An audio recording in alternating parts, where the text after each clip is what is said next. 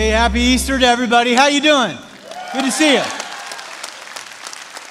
Man, if uh, you are new to our church, we are one church that meets in multiple locations. So I want to say hello to each and every one of our campuses that's gathering with us right now. Let's give them a hand. Other campuses joining us. Good to have you. Love you guys. And uh, if uh, this is your first time or the first time in a long time that you have been to church, can I just say we are absolutely thrilled to have you here. And uh, maybe you came today because uh, it's a holiday. That's a good reason. Maybe you came because uh, somebody that you just really like, they just invited you and you wanted to be polite and you said, Yes, sure, I'll come. And, and uh, you weren't quite fully sure how this was going to work. Like, I, I get it. Like, to be a new person in a new place can be a bit of an awkward, maybe even intimidating thing, uh, especially when that new place is a church. And I don't know, maybe you didn't know how it was going to go down when you got here tonight. Like maybe you didn't know if like we were going to card you at the door, you know, make sure you have enough faith before you get in, or we would have a little questionnaire of beliefs before we would allow you to come in. And I just want you to know that that's never the case. That uh, regardless of what you believe about God or wherever you might be on your spiritual journey, whatever has gone on in your past or whatever you're currently walking through, you are always welcome here as you are. In fact, we like to say that this is a safe place for you to belong before you come to believe. And here's why. We believe that God loves you as you are, He receives you as you are, and He cares about you just as you are. But here's the really, really good news He loves you so much, He refuses to leave you as you are. He isn't going to leave you there. He wants to come alongside you. He wants to walk with you. And uh, man, if you've got doubts and questions and struggles, and if your life is messy, if it's anything like mine, man, where else to, are you going to go to be able to just to kind of ponder some of those things to hopefully meet the God who loves you that much? And uh, I just want to invite you to come back. And uh, I don't know, maybe that's asking a lot for some of you. I'd love for you to come back. And here's what you can expect, all right? I, I, know, I don't like it whenever people waste my time. How many of you are with me? Like, you don't like it when people waste your time. That should be most of us, all right? I don't want to waste your time. And so, when I ask you to come back, we're going to be together for about an hour every weekend. And usually, we do like a series of talks. It's maybe anywhere from three to six weeks tops, and we'll look at a passage of scripture or we'll look at a topic, and, and I want to teach it, I want to explain it. Uh, most importantly, I want to apply it, and I want to show you why it matters. And I want you to be able to leave every week saying, hey, regardless of what I currently believe about God or wherever I'm at in my spiritual journey, that was helpful and that was hopeful. And that's just what I want to give you every week. And so I want to invite you back next weekend. We're going to do a four part series of messages called Four by Eight. And uh, we're going to just look at my favorite chapter in the New Testament of the Bible, Romans chapter 8. And uh, just pull out four foundational truths out of that one chapter.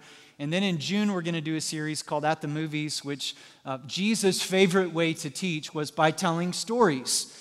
And uh, his stories were called parables. And uh, today, Hollywood is really, really good at telling stories, and so we're going to leverage that to show you that at the heart of every good story is the gospel message. And so, man, I'd love for you to come back to one or both of those series in the coming uh, weeks and months. We'd always love to have you.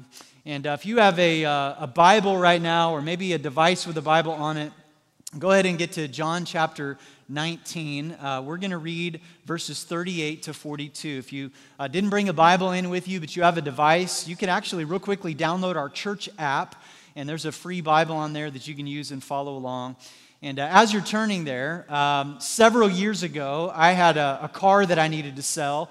And so I, I posted it in the paper, and there was this uh, gentleman that came over uh, to look at it, and he wanted to test drive it. And so he, uh, I give him the keys, he gets in the driver's seat, I get in the passenger side, and then we take off down the road, which is a little bit awkward because this is a complete stranger. And I've just given the keys to my car, I'm in the passenger seat, and so we're trying to like awkwardly make small talk. And so he says to me, uh, What do you do for a living? Which, if you are me, is always a loaded question. Like, I just never know the kind of response I'm going to get back when I tell you. You should try it sometime. If you're bored and you're on an airplane and somebody says, What do you do? Just tell them you're a pastor, even though it's not true. Just tell them you're a pastor and just sit back and buckle up, all right? It's just a, an amazing time. It's a lot of entertainment. And so I said, I'm a pastor. And he just, without even looking at me, he's just looking straight out the windshield, no expression on his face. He goes, Oh. And then he, he asked me this question. He goes, Are you sure you're in the right line of work. I love this guy. I said, uh, Yes, I think so, but something tells me you don't think so. And I said, Yeah, I, I, think so. And he goes, Okay. And he goes, Well, I, I so, so that, I guess that, that means you're a Christian. I'm like, Well, yes, that's usually how it works, right? Like one usually comes before the other. Probably don't want to get those reversed. And, and then he said, he said this great question. He goes, Why? Man, that's a phenomenal question. See, you and I can make decisions and declarations about all kinds of things in life, and we often do, without ever really giving much thought to why. Why are you a Christian? Well, first of all, let me define what we mean by the term Christian, because I'm not going to assume everybody's on the same page with that terminology. Uh, that word, unfortunately, has a lot of baggage associated with it. It's actually never even really found in the New Testament. Uh, the very first Christians, so to speak, weren't necessarily called Christians until years later. They were just called disciples or followers or followers of the way.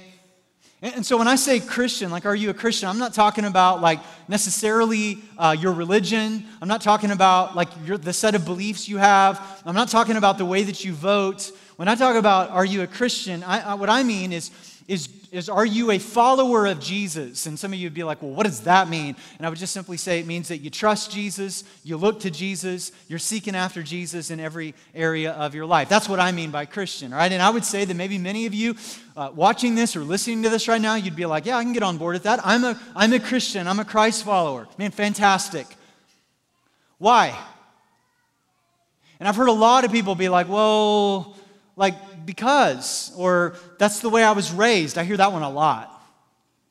Or I, I grew up in a Baptist church, or I grew up in a Catholic church, or I think that it's probably right. Or, and I would just simply say those things might be true.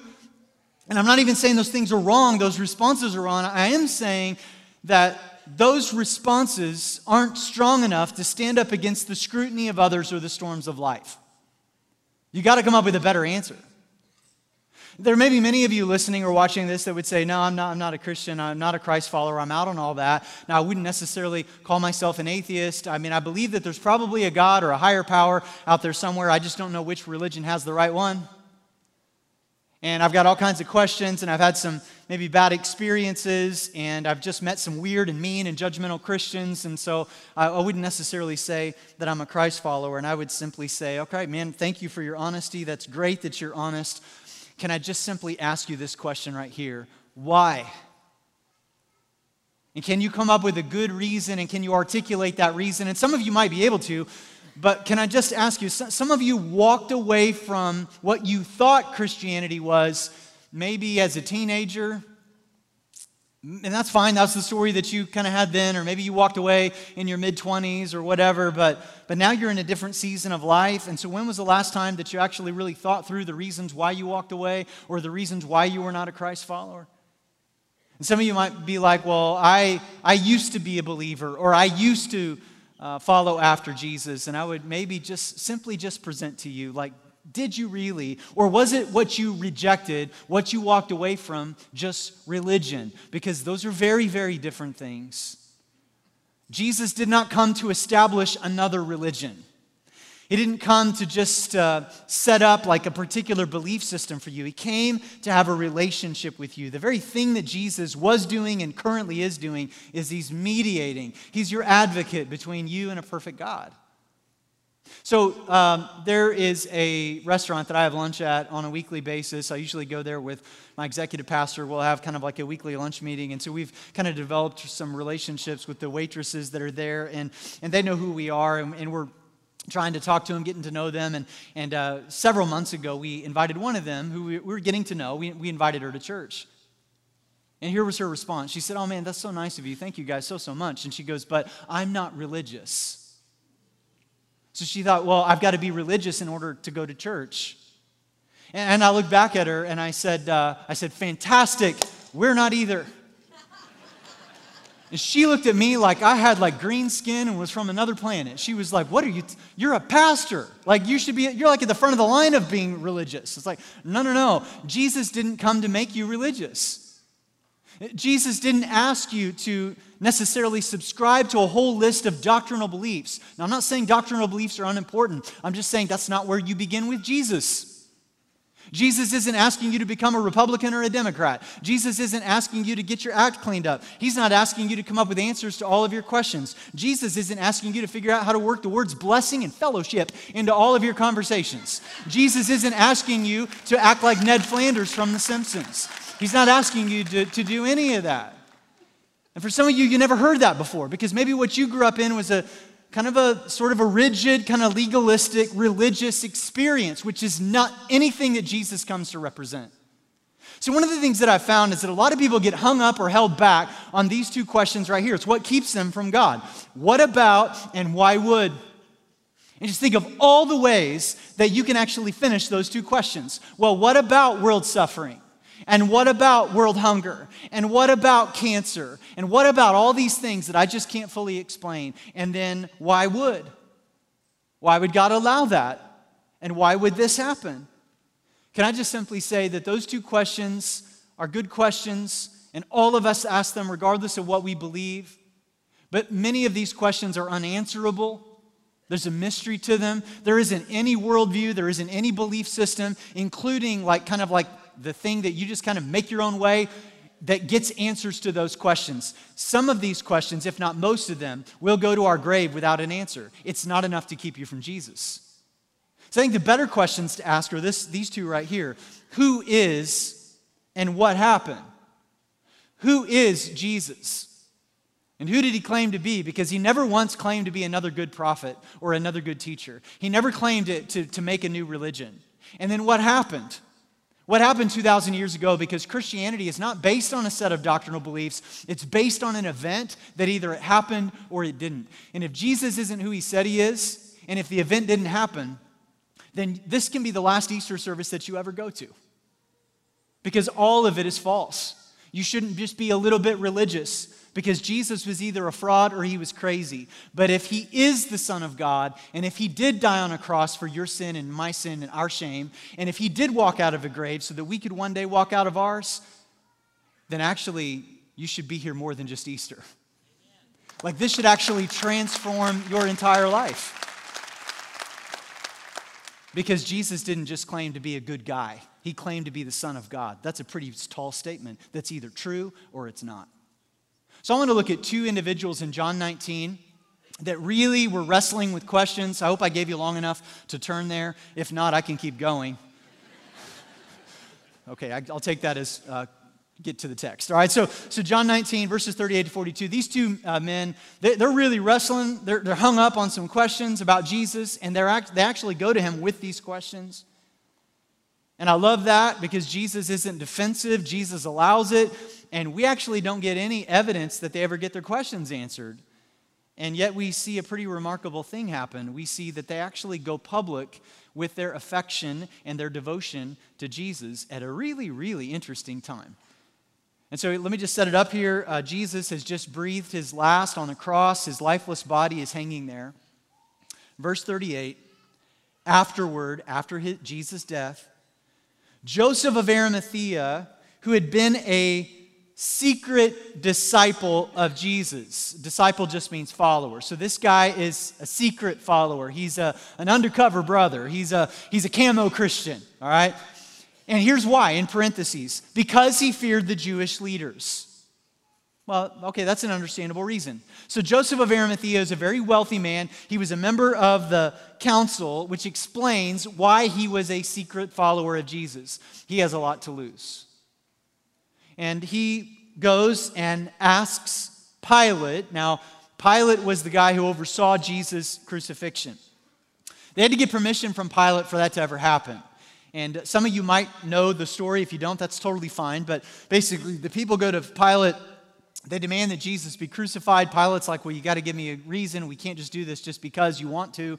And uh, so they argue it, and Pilate is sort of like, I, I, I, don't see it. I don't see what this man has done wrong, but they're pressuring him. Pilate uh, understood that another election was coming up. He, didn't, he, was, he was actually fearful of the people's opinion. So he basically just said, All right, I'll give you what you want, but I wash my hands of this.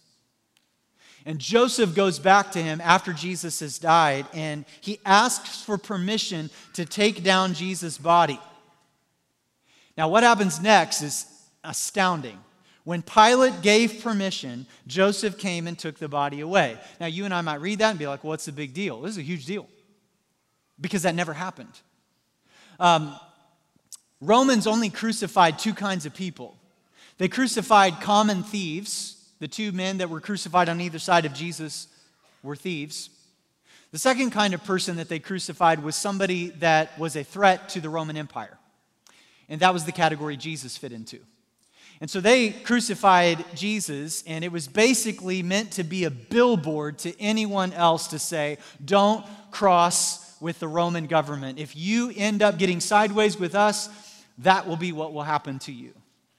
And so if you were crucified on a Roman cross, you did not get the dignity of a proper funeral or burial. They would just take your body down off the cross and they would throw your uh, lifeless corpse out onto the garbage dump outside of town where it would rot in the open air. And so Joseph goes to Pilate and he says, Would you please give me permission to take Jesus' body down off the cross? And Pilate grants him permission, which indicates to me that deep down inside, Pilate really didn't believe that Jesus had done anything wrong because if he did, he wouldn't have let Joseph take the body. Verse 39. With him came another guy, the second man in this text, Nicodemus, the man who had come to Jesus at night. You can read that story in John chapter 3. He brought about 75 pounds of perfumed ointment made from myrrh and aloes. So Nicodemus is a member of the Pharisees. He's also a member of the Sanhedrin, which meant that he was like a big dog, and he has a lot to lose as well. And he goes to Jesus back in John 3 with some significant questions, basically around new birth. He just didn't understand how somebody could be born again. We never, ever see evidence that Nicodemus had answers to his questions. But here we find him coming with Joseph of Arimathea. He's actually, it costs him something significant financially with these expensive myrrh and aloes to help bury the body of Jesus. Verse 40. Following Jewish burial custom, they, the two of them together, wrapped Jesus' body with spices in long sheets of linen cloth. The place of crucifixion was near a garden where uh, there was a new tomb never used before. And so, because it was the day of preparation for the Jewish Passover, and since the tomb was close at hand, they laid Jesus there. What this means is they were in a rush. It was the Jewish Passover. The sun was going down. You can't do any work for the next couple of days. And so they're like, we got to hurry. We got to get Jesus' body at least wrapped in some kind of spice or linen because it'll begin to decompose over the weekend and stink. We can't have that happening. We got to get him into a tomb. There was a, a, garden nearby the crucifixion. There's a tomb there. How do they know that? Because it's Joseph of Arimathea's plot. It's the one that he had purchased for himself. Only wealthy people had those. He's like, well, we'll put him in there. And, and they were rushing, they were, they were trying to get this done quickly. And so, uh, typical men, they didn't do the job right. Because that's why the ladies had to go back on Monday to do the job right that the men should have done in the first place. And that's when they discovered the empty tomb. So that's how all, that all went down, all right? And so they're in a rush. They, they put his body in the, in the tomb. Here's the question that I have both of these individuals were fearful of going public in their affection and devotion to Jesus when Jesus was alive. And now that he's dead, that's when they choose to go public with it. Here's another question I have.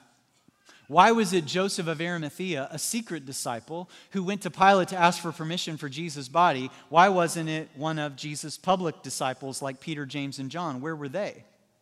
Why didn't they ask Pilate for Jesus' body? You would think that they would have stepped up, but they've actually, ironically, all gone into hiding.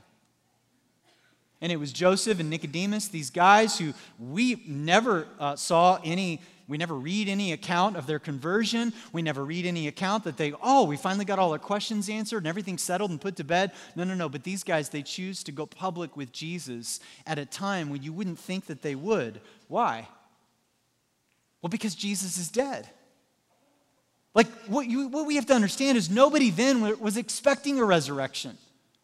They weren't all huddled up outside the tomb on Monday going 10, 9, 8, 7. No, they were all like in hiding. They, they stumbled upon the empty tomb by accident.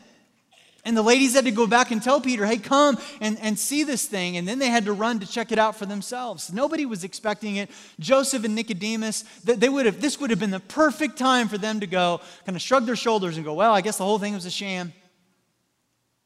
Jesus really isn't who he said he was. Jesus, you know, was just, he talked a big game, but he's dead. So, why? What would motivate them to go public with their affection and devotion of Jesus? Here's what I think I think that they, the, both of these individuals had spent time with Jesus without any agenda. And I think that they had looked Jesus in the eye and they had asked their questions and they had seen how real he was with them. And they could see his authenticity. There was something, could I say it this way? There was something believable about Jesus that even in the face of something that they couldn't get their minds wrapped around, they go, We believe this guy. And we don't know how, and we don't know when, but we believe that he's actually going to somehow do what he said he was going to do. That's astounding to me, and it humbles me. Because I wonder if I would have had their faith. And that's what it was it was faith. Now, here's the thing that you and I have going for us today that Joe and Nick didn't have going for them then. We have an empty tomb. Well, I thought somebody might celebrate that. We have an empty tomb, right? We have a conquering king. We have a risen Savior. We, we, there were over 500 eyewitnesses that saw Jesus alive. We have that as evidence, and yet for, for many of us, it's still like quite not enough. And I would just simply say that you, your life doesn't get changed because you get answers to your questions. Your life gets changed when you meet a person, the person of Jesus. And that's what he was offering then, and that's what he's offering to us today. Jesus never once asked you to clean up your act or your behavior. He never asked you to believe all the right things. He never asked you to get all your questions answered. He never asked you to become religious in order to be received by him. He says, just come with come to me right as you are. Baggage and everything. His invitation was and is always personal. And he says, All you need to do is trust me. All you need to do is look to me. All you need to do is follow me. Just, just meet me in that place and let me do what I only can. See, it's much, much better to work on a relationship than it is to work on being religious. And many of you are just working on being religious, and that's what you walked away from when you turned 18 and got out of mom and dad's house. Because it was crushing and you thought you weren't going to have any fun, and you had all these questions, and it was legalistic. You walked away from religion. And I don't blame you. I'm inviting you back into a relationship because the differences between those two things are monumental. See, let me define it. Religion is this acceptance slash love that is based on my effort and my behavior. And that right there is impossible. It's crushing. Let's just say you manage to get a few of them. All that'll lead to is just spiritual arrogance which just makes other people not want to be around you. And eventually you'll come to find that you can't live up to it, and it'll crush you. See, relationship is this acceptance slash love that is based on what Jesus has already done for me. And he just simply says, Let me open up your heart so that you can accept it, so that you can receive it. Religion is effort that is required for me to feel better about myself. Salvation through grace is effort Jesus has already extended. And he just says, I just want to invite you into that. For many people, I, don't, it's astounding to me how many people I meet that say, Well, I can't come to church and I can't receive Jesus and I can't get baptized and I can't change my life until I'm 100% convinced. Who told you that? But you don't make other decisions that way, eh, other big monumental decisions in life. You never get 100% certainty on anything before you jump into big major decisions. What ends up happening? Well, things get personal. Or at some point, you just got to kind of do everything that you can to get all the data you can, and then you're not going to grow until you move, until you take a step. So let's just, let me just give you a couple of examples. How about this question that everybody asks at least once in their life, whether the question is yes or no? Should I get married? You'll probably ask that question at some point in your life. For some of you, you've said, No, I'm not going to get married. I'm going to be a single adult. There's nothing wrong with that. Others of you, are like, Yeah, I, I, I got married. All right? Well, think about all the doubts and the fears and the questions that come with that one. Well, you know, what if I marry the wrong person? And What if I lose my freedom and I'm afraid of commitment and I can't afford it? And other married people I know, that's reason right there. I, I look at them and they don't seem very excited. And, and uh, you know, it's just all these like questions that kind of like can, can be crushing. So, so those of you that got married in the room, did it happen because you got all your questions answered? Well, maybe some of them, but not all of them. What happened? No, those questions got smaller because you met a person and things got personal. And you responded to the person instead of getting an answer to your questions. What about this one? Should I take that new job? Some of you are contemplating that one right now, and you're thinking, man, should I make a move to another state? That depends. If it's Arizona, then yes, get out of this weather. All right, so is, is, is, it going to be a fit? I mean, am I going to be able to do it? What if it doesn't work out? Like, are the people that I work with, is it going to be good chemistry? You, you can't possibly get 100% certainty on any of that. No, what happens? It gets personal and you meet the people and you do the interviews and you think, well, I think I can. And, and so I'm responding to that rather than getting all my questions answered. And that doesn't mean you're lazy about it. It means you answer what you can, but not everything can be answered before you make a decision. How about this one? Uh, for those of you that already have kids, this is an interesting kind of debate slash argument within your marriage. Um, how many kids should we have? And you married somebody and he wants eight and you want one. And so you kind of got to sort all that out, answer the questions, and figure out the why. Let's just say you decide on two kids, and then and then you know you end up having like a really really nice Valentine's date, and number three comes along. What do you do then? You got to give them away? Like no, like you have fears and concerns, and can I afford it? And what about? And, but no, you, a person comes and it's amazing to me. Like, I have four kids. I had my, our first one. I looked at him and I'm like, there is impossible. Like, I can't love another human being more than that. And then my daughter came along. It's like, whoop. And then that's like another daughter came along. It's like, whoop. And, and then a fourth one comes along. It just expands. Why? Because I got my fears addressed? No, I still have them. I've got three girls at home. All right. It's, it's because it got personal. And that's why Jesus came. That's why God put flesh on to walk among us so that we might have a personal relationship with Him. And here's what I'm saying it's not that your questions aren't important, and it's not that you shouldn't ask them. I'm just saying that some of you, it's keeping you from a God who gave everything for you. And what He's saying is bring your questions with you. Just cross a line, the line of faith, enter into a relationship with me. Well, how much faith should I have? Should I have this much faith? Should I have that much faith? Should I have this much faith? Jesus, eh, one time addressed that. He goes, Have you ever seen a mustard seed? And if you haven't, just Google it. It's really small. He goes, That's all you need. Just that amount of faith. Doesn't seem too convincing. He goes, That's enough for me. Just, just the faith of a mustard seed. Cross that line of faith. Bring your questions with you and watch what he does. He'll either answer them over time or they'll get smaller over time. And you'll look back and go, Man, I can't believe those questions were keeping me from Jesus. Jesus is way better than my questions.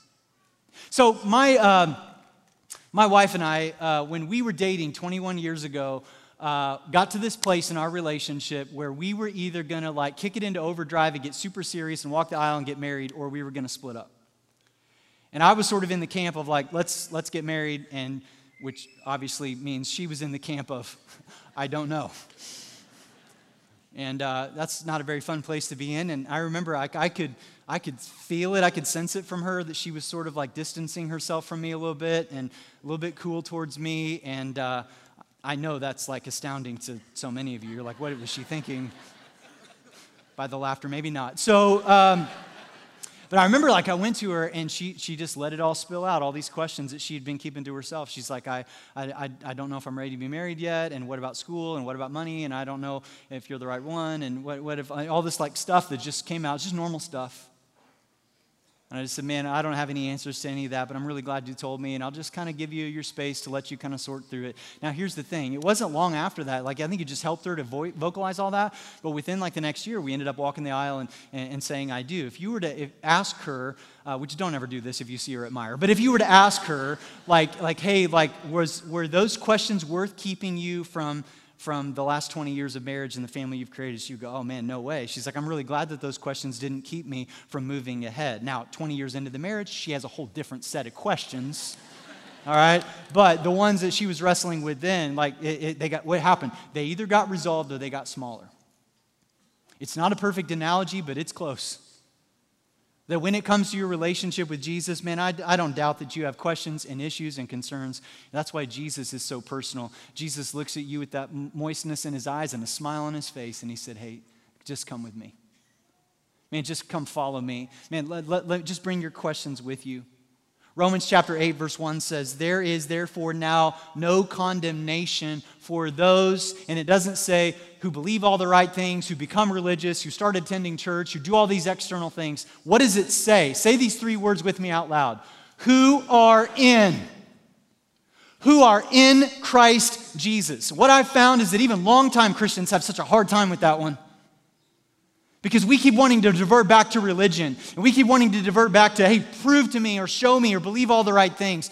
All that it says here in, 8, in Romans 8 1 is there's no condemnation for those who are in Jesus. What does that mean? Those who have a relationship with Jesus, those who are connected to Him, because you can't bring anything to the table, He brings it all. And once you start working on that relationship, rather than work on being religious, then you'll discover the joy that comes with being a Christ follower.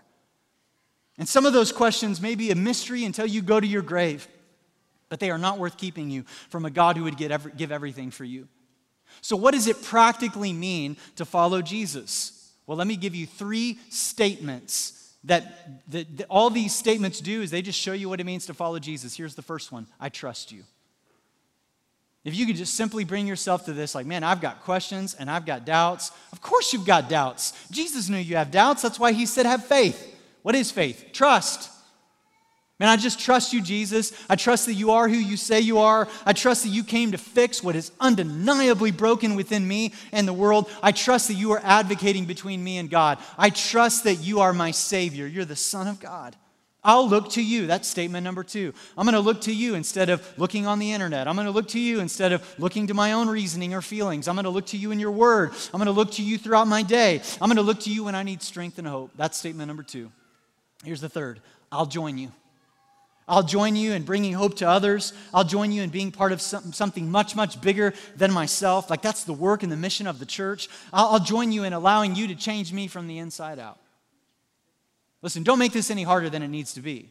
Following Jesus means saying, I trust you, I'll look to you, I'll join you. And all it requires is the faith of a mustard seed.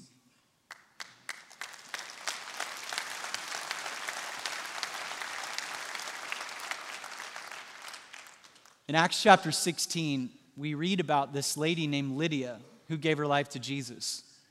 And it was because Paul and Silas explained the gospel message to her.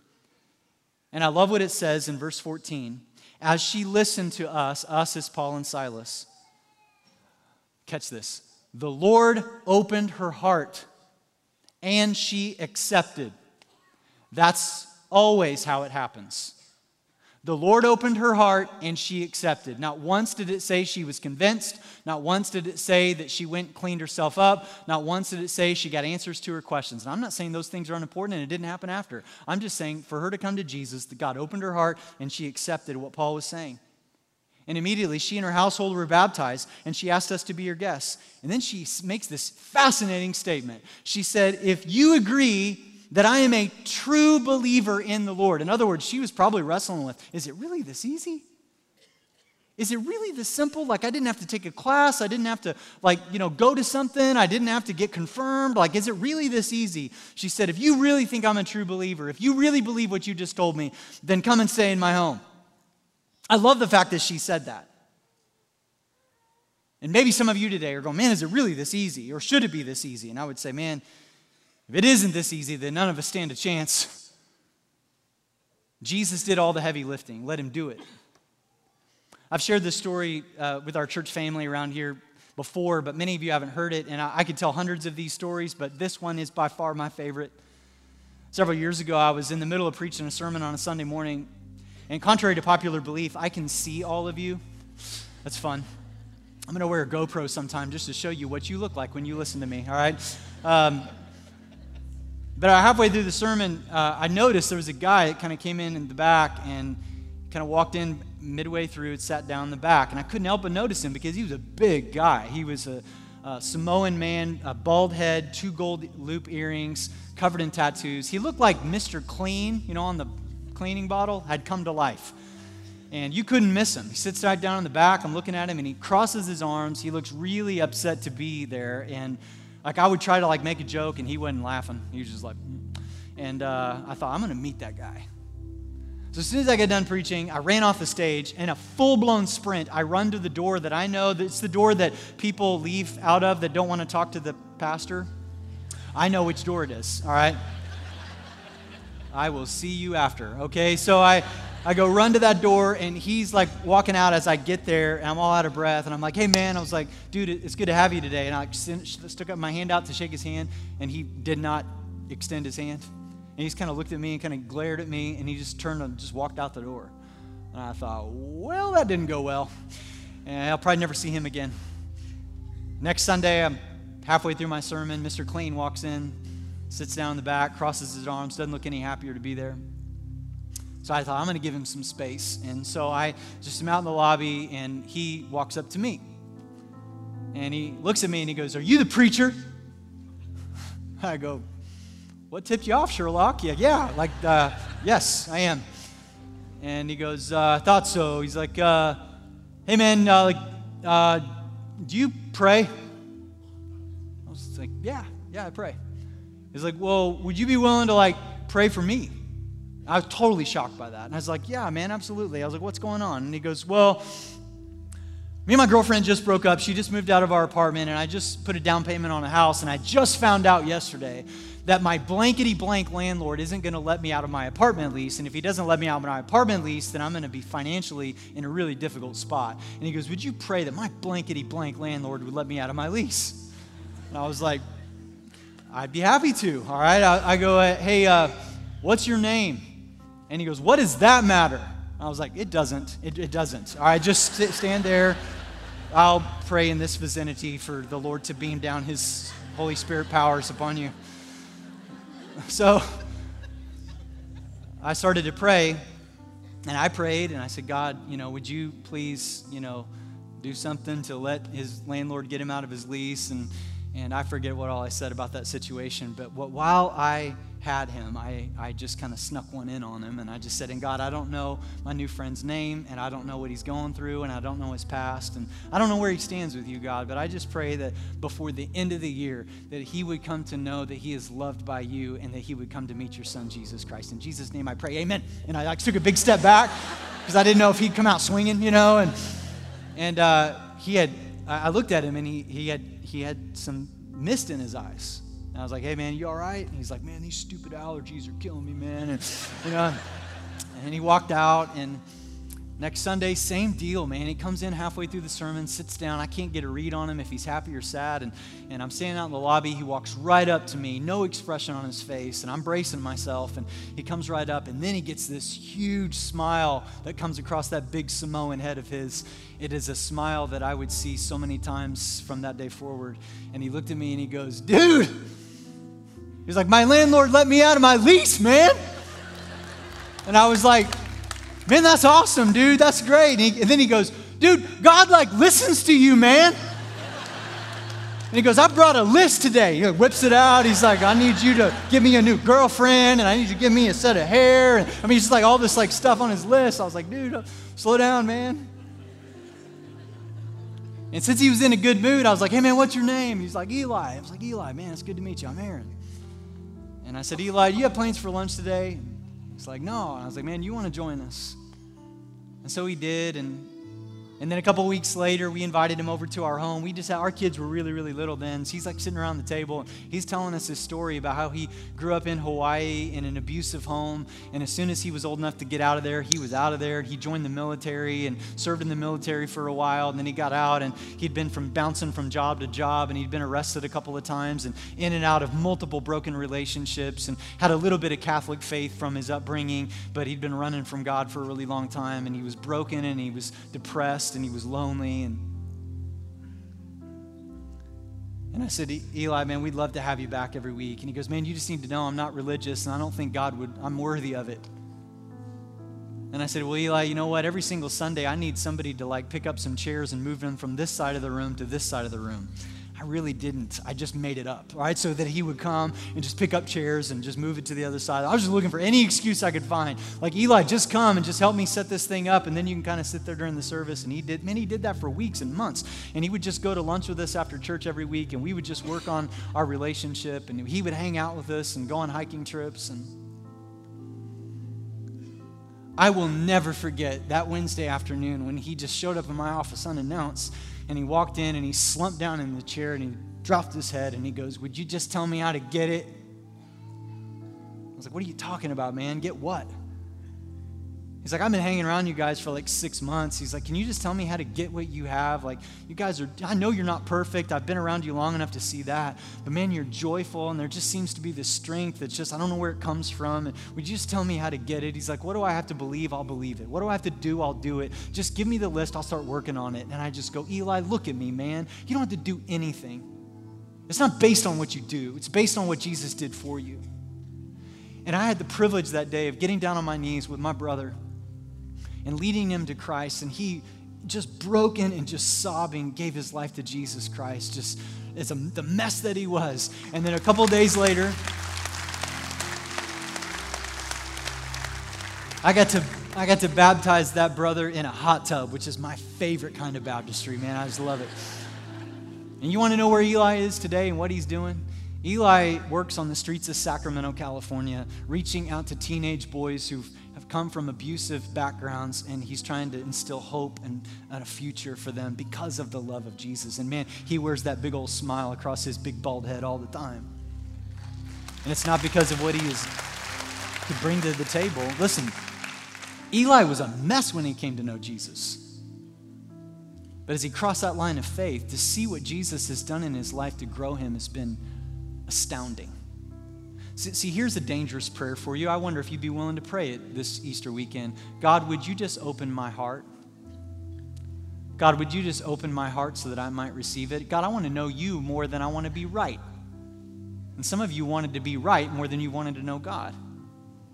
And if you're willing to pray those two dangerous prayers, God will meet you right in that moment. See, there's, there's two questions that you just need to respond to to cross that line of faith. Here's the first one is Jesus the Son of God who died the death that you deserve to die so that you could live the life that you could never earn on your own? The word for that is Savior. And if the answer is yes, next question. Because of that, Jesus can be trusted to be your Lord. So will you go where He tells you to go and do what He tells you to do? Yes or no? If the answer is yes, if the answer is yes to both those things, God will open your heart. You accept it. He meets you right there, then you grow. And the response across all seven conversion accounts in the book of Acts when somebody did that was to be baptized, which is kind of a weird thing. It means to be dunked underwater and come back up. All that it simply means is a cleansing and a new birth. It's amazing to me how many people think that they got to like accomplish some things or get a bunch of faith before they can step into the waters of baptism. Baptistry, baptism was never meant to be that way. Baptism was, was meant to be a starting line, not a finishing line of your faith. It was you're a spiritual infant when you come out of the waters of baptism. How many of you have ever been in a delivery room where a lady gave birth to a baby with a full grown beard? That would be so weird. So when you go into the baptistry, you're a spiritual infant. And, you're and, and it's intimidating and it's scary, but God meets you in that moment of incredible courage and incredible vulnerability. And so I want to give you the opportunity. If you said yes to both those questions right where you're sitting, man, you're ready to be baptized. And before your inner attorney can talk you out of it, I just want to ask you to respond to it by stepping out and, and coming down We've got everything that you need. We've got uh, shorts, we've got shirts, we've even got dry underwear so you don't have to go home in wet undies. I know that's super weird, but we have it, all right? And we've got dressing rooms and all that, and people that would love to just meet with you and talk with you about your decision. Some of you be like, well, it's super weird to get baptized on Easter weekend. Like, like we're going to have like dinner afterwards, and I've got like really nice clothes on, and I didn't come expecting to do this. I can't think of a better time. That your spiritual birthday would be on resurrection weekend. Man, that'd be amazing. That'd be awesome.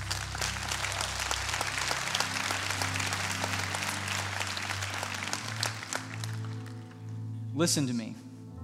You are not your past. You are not that divorce. You are not that abortion. You are not that breakup. You're not that bankruptcy. You're not that DUI. You're not your internet history. You're not, you're not that addiction. And some of you would say, Pastor, you just rattled off one or two or three things that have actually been the biggest things that have ever happened in my life because it defined my failure. Look at me. No, it's not. That is not the biggest thing in your life. That's not the biggest thing that's defined your life. The biggest thing that's defined your life is that there is a God who created you and loves you, and He sent His Son to nail your sin and shame to the cross so that you could face your future with confidence. That's the biggest thing that's ever happened to you.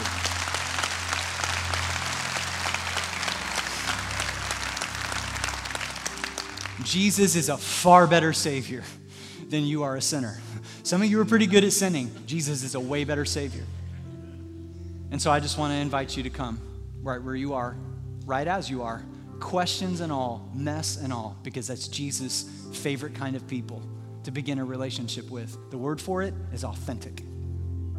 Father, I come to you right now and I just pray that your spirit would be in this room, in the rooms of all of our campuses, that you would do a work that only you can. God, I pray that there's a person right now sitting there that is wrestling, they feel uncomfortable, and I pray that you would open their heart and they would have the faith to accept it, even if all they can muster is faith of a mustard seed. So we just give the rest of our time to you as a celebration of new life because of what Jesus did 2,000 years ago for us. We ask this in Jesus' name. Amen. What I want to ask at the other campuses, the campus pastors are going to give you instructions. Here at this campus, we're all going to stand to our feet and worship. If you would like to be baptized, you can just walk right out of those double doors where the exit sign is that they're opening up. We'd love to meet you and receive you as you are. So would you please stand to your feet as we sing together and let's celebrate.